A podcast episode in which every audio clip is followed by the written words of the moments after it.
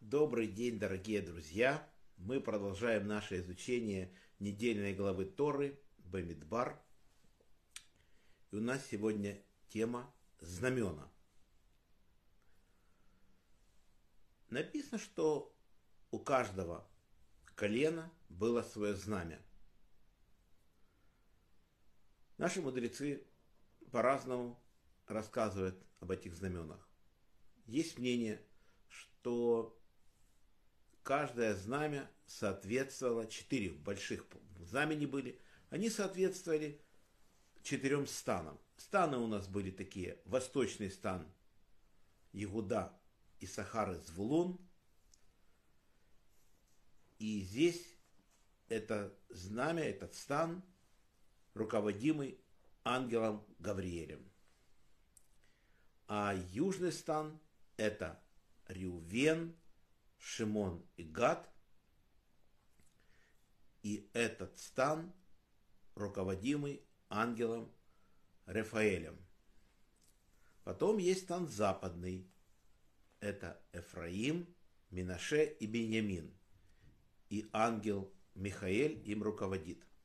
Северный стан – это стан Дана. Дан Ашера Нафтали. Руководит ими ангел Уриэль. Кроме этого, главные колена имели свои знаки. Если Ягуда и Захар Звулун, то стан Ягуды считался. И на нем, на знамени стана Ягуды, изображен лев. А на стане сынов Реувена мандрагоры. Мандрагоры это дудаим, те растения, которые нашел Реувен, когда принес матери своей Леи. Мы знаем, что она не беременела, потому что написано, когда она родила, родила Игуду, сказала восхвалю Бога и перестала рожать. И она не рожает. То есть уже рожает Бильга, уже рожает Зильпа. Рювен что-то делает. Он смотрит, мама не рожает, что-то не то.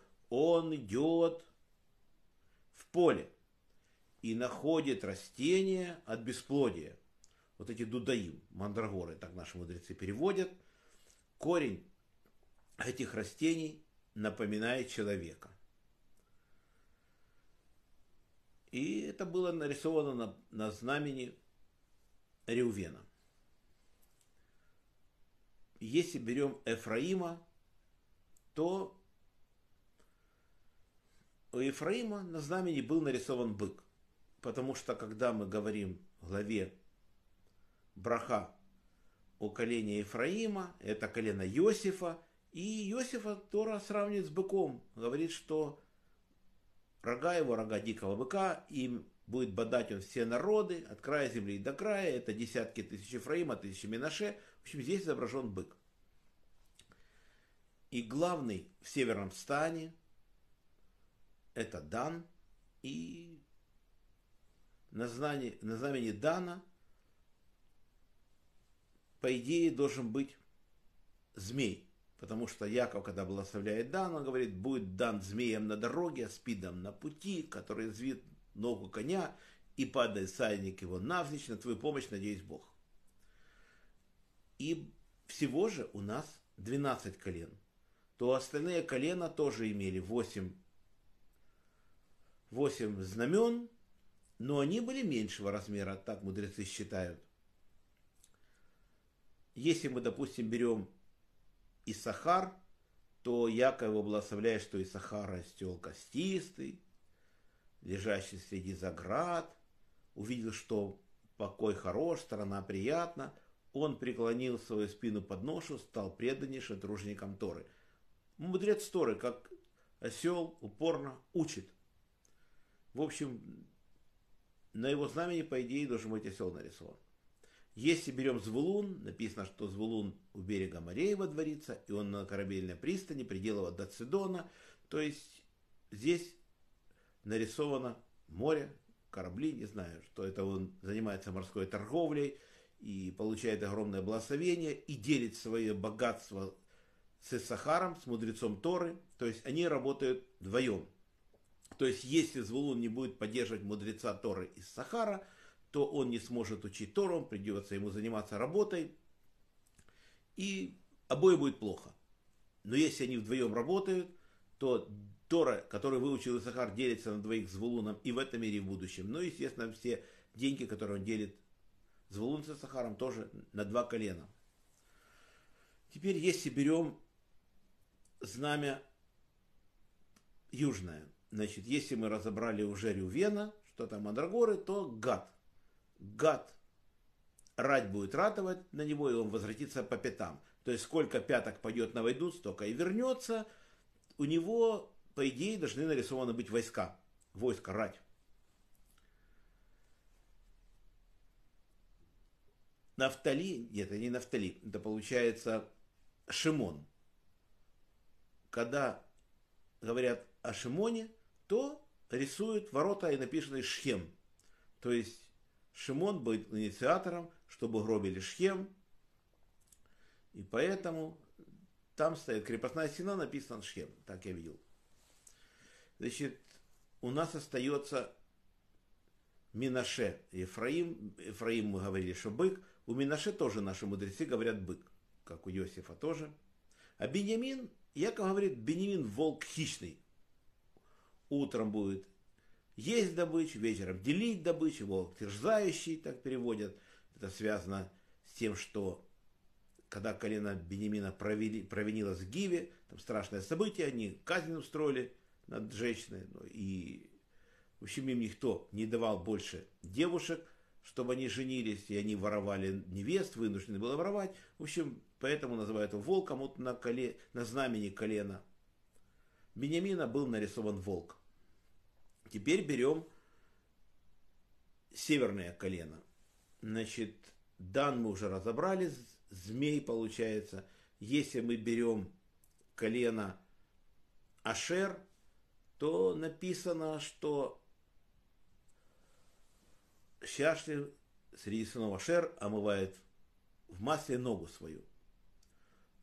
Написано, что это земля, где, где живет Ашер, она была оставлена. У него очень сильные оливковые деревья.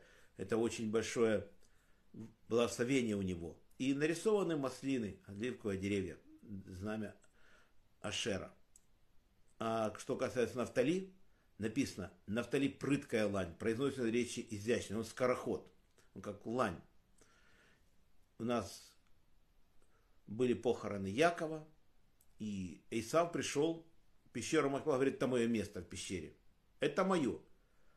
Ну, братья сказали, что отец купил у тебя эту землю, у нас есть бумага, показывайте бумагу. Яков действительно предвидел такую ситуацию, все у него было документ, но они были в Египте. И Нафтали мгновенно бежал в Египет, чтобы принести эту бумагу. Ну, не успел он еще принести, как сын Дана Хушим убил Исава, взял дубину, ударил по голове, голова отскочила, и там тоже похоронена в пещере Махпила. И вот такие вот знамена у нас. Что касается других мнений, говорят мудрецы, что каждое знамя соответствовало цвету камня, относящегося к этому колену. То есть у нагрудника, например, священник, у первосвященника был нагрудник, и там было 12 драгоценных камней – и вот какой камень был, он соответствовал тому колену, которое было по счету. Допустим, они по порядку рождения, 1, 2, 3, там если можно открыть книгу и посмотреть, какой камень назван первым, это будет Рювен, потом Шимон, Леви, Игуда и так дальше. Вот так.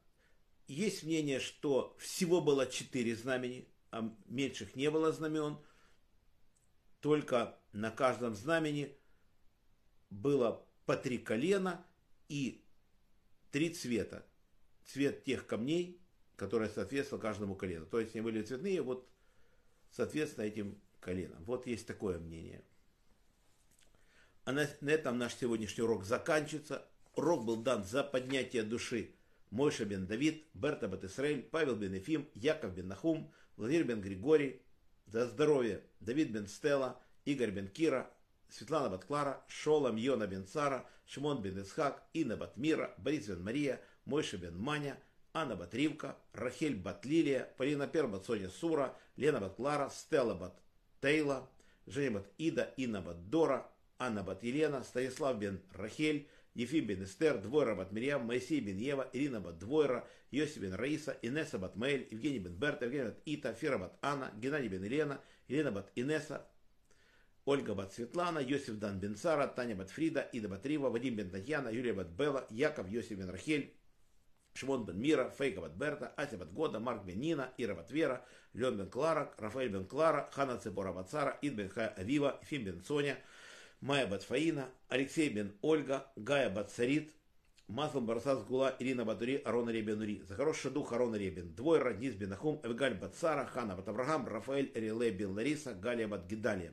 Парасай Брют Владимир бен Рая, Анна бат Александра, Марина бат Рая, Борис бен Марина, Алексей бен Наталья. Всего хорошего Олегу Марченко.